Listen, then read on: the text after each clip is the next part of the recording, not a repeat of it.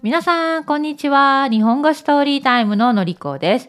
今日の主人公は、ジョージの彼女、さくらです。さくらはお盆休みに実家の大分に帰りました。帰省しました。帰省。帰省はふるさとに帰ることです。それでは聞いてください。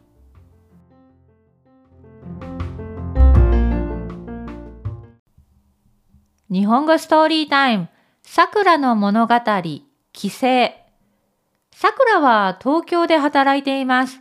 お盆の休みは久しぶりに大分の実家に帰ります。大分までは羽田空港から飛行機で帰ります。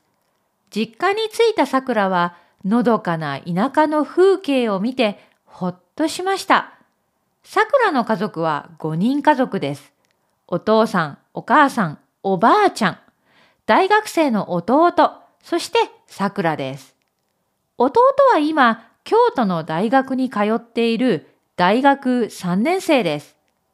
弟もお盆に大分に帰ってきて、久しぶりに家族みんなが集まりました。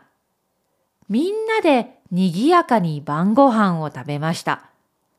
お母さんがたくさん桜の好きな料理を作ってくれました。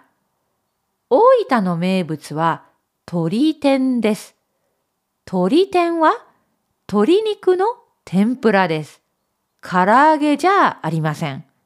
お母さんはたくさん鶏天を作ってくれました。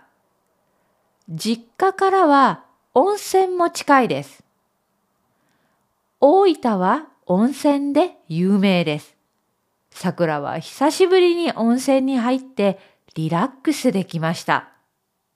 さて、3日間の滞在はあっという間に終わって、明日東京に戻ります。みんなで晩ご飯を食べているとき、お母さんが突然桜に言いました。桜、今お付き合いしている人、ジョージさん、その人を今度実家に連れてきなさい。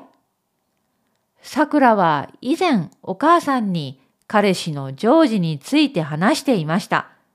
さくらも両親にジョージを紹介したいと思っていました。だから、うん、わかった。ジョージと話してみるね。できたら次のお正月に一緒に来るね。と言いました。さくらはジョージと結婚したいと思っています。さくらはジョージはどう思っているのか少し不安になりました。はい。それでは今日はここまでです。またね